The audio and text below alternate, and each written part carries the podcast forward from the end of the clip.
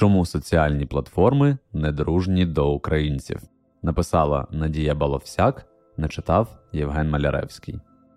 Вибух у новій Каховці та екоцид, влаштований в Україні російськими загарбниками, став іще одним прикладом проблем, з якими уже півтора року стикаються українські користувачі соціальних платформ.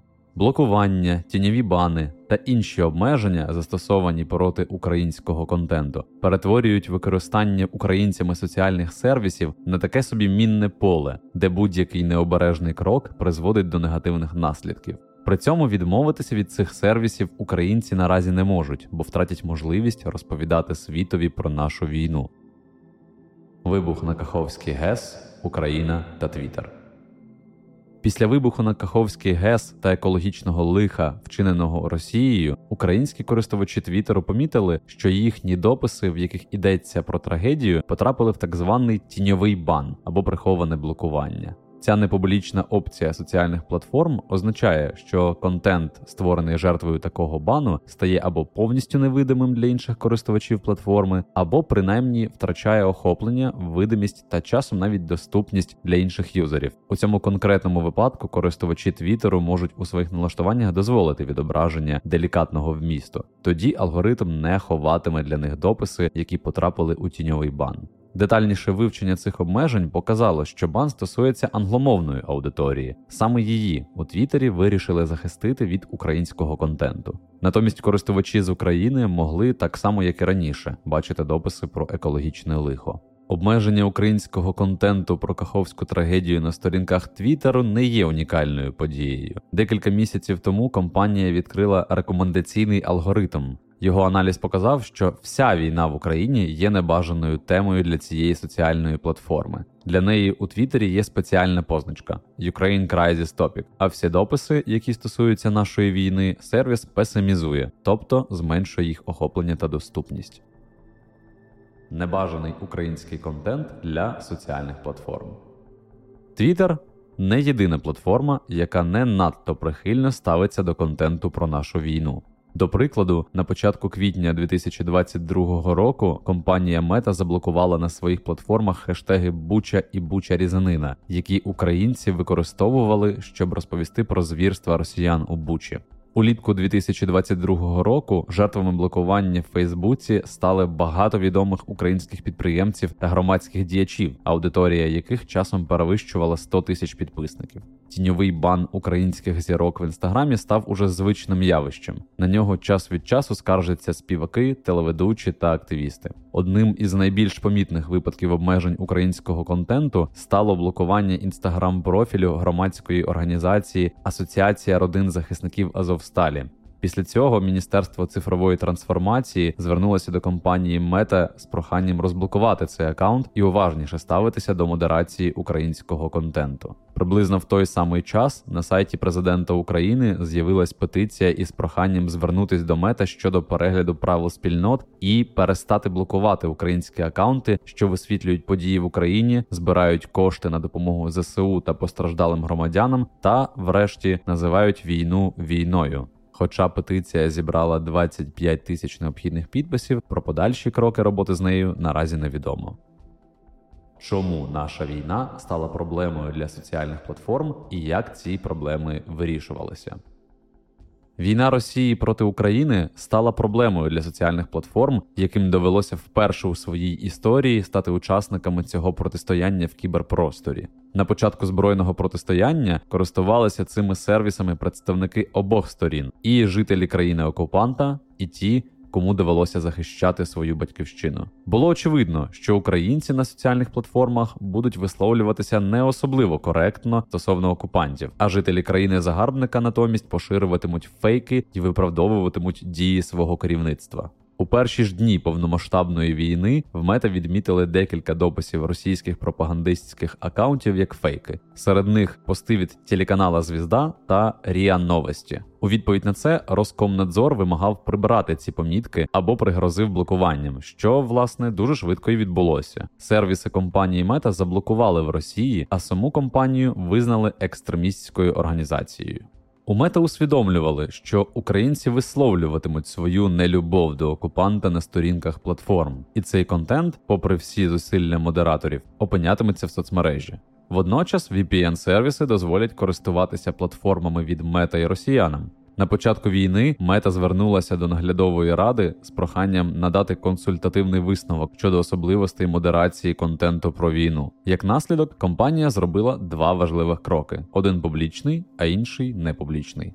Перший публічний крок компанії дозволити українцям та жителям декількох східноєвропейських країн мову ненависті на своїх сайтах. Точніше, соцмережа послабила для цих юзерів стандартні правила стосовно мови ненависті і дозволила бажати смерті російським військовим.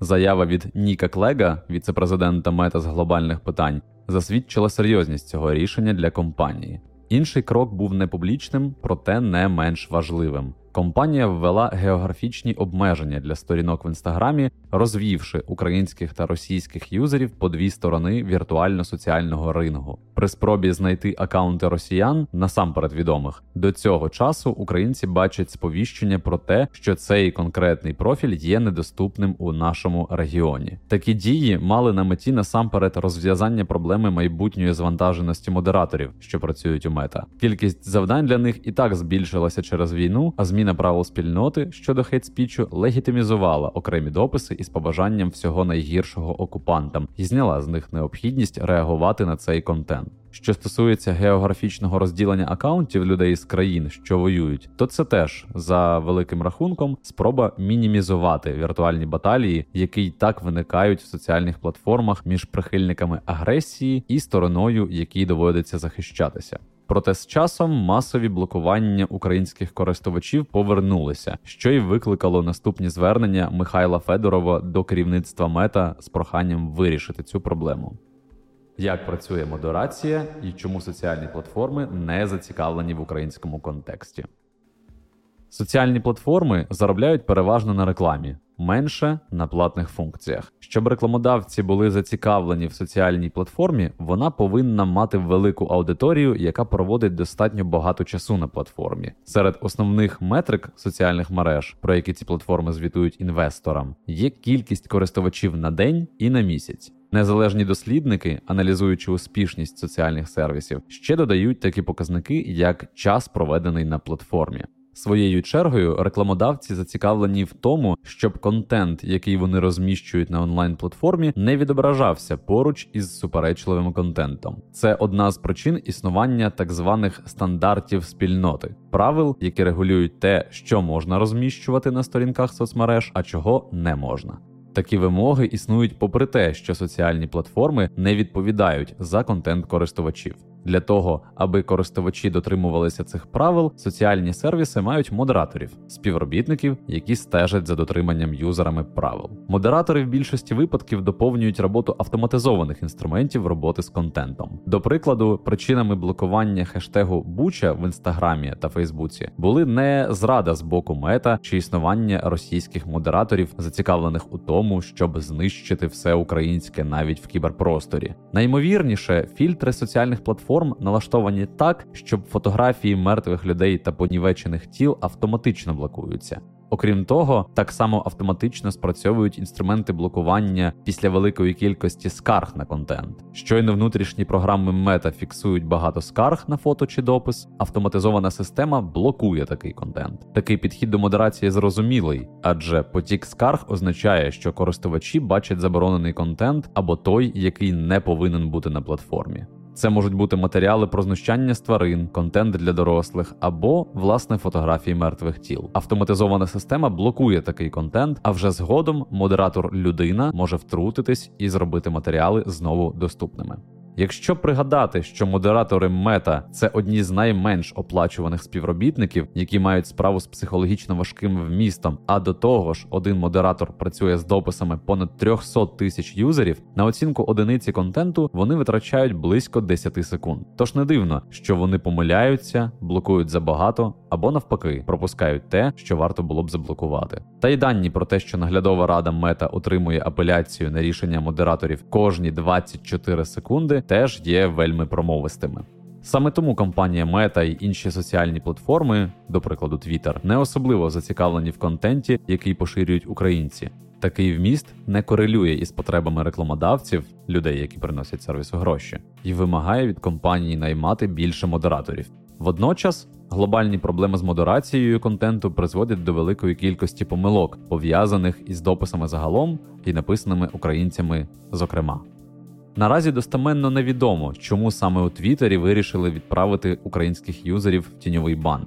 Причина може бути пов'язана із втомою від контенту, в якому не особливо зацікавлені рекламодавці. А може, це стало результатом нещодавно виявленої помилки в коді, яка призвела до пониження у трендах окремих акаунтів. Примітно, що серед жертв цієї помилки опинився і профіль самого Ілона Маска. А сама по собі ця історія дуже добре демонструє той безлад, який супроводжує компанію в останні місяці. Чому українцям потрібен голос в соцмережах?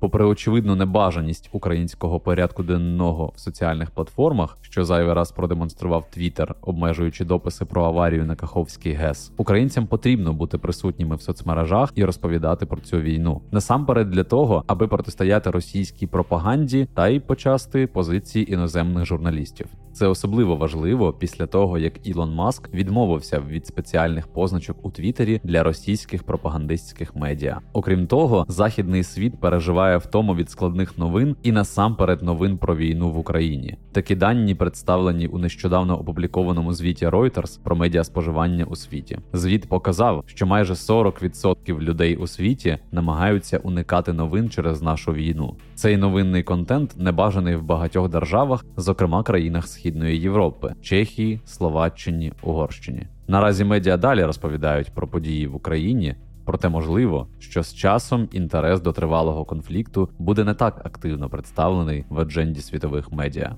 Третя, менш очевидна, проте ймовірно найголовніша причина необхідності українцям мати можливість говорити зі світом через соціальні платформи, те, що ці сайти фактично перетворюються на цифровий сховок доказів здійснення воєнних злочинів росіянами. Ще рік тому декілька американських конгресменів звернулися до керівництва Мета, TikTok, YouTube і Twitter із закликом архівувати будь-який контент, завантажений на їх платформи, який може бути використаний як доказ воєнних злочинів Росії. Враховуючи монополістичне становище цих сервісів і відсутність альтернативи для кожного з них у своїй ніші, в українців немає іншого виходу, як використовувати соцмережі. У наших можновладців звертатись до їх керівників і пояснювати важливість цих майданчиків для донесення правди про найбільшу за останні 50 років війну в Європі.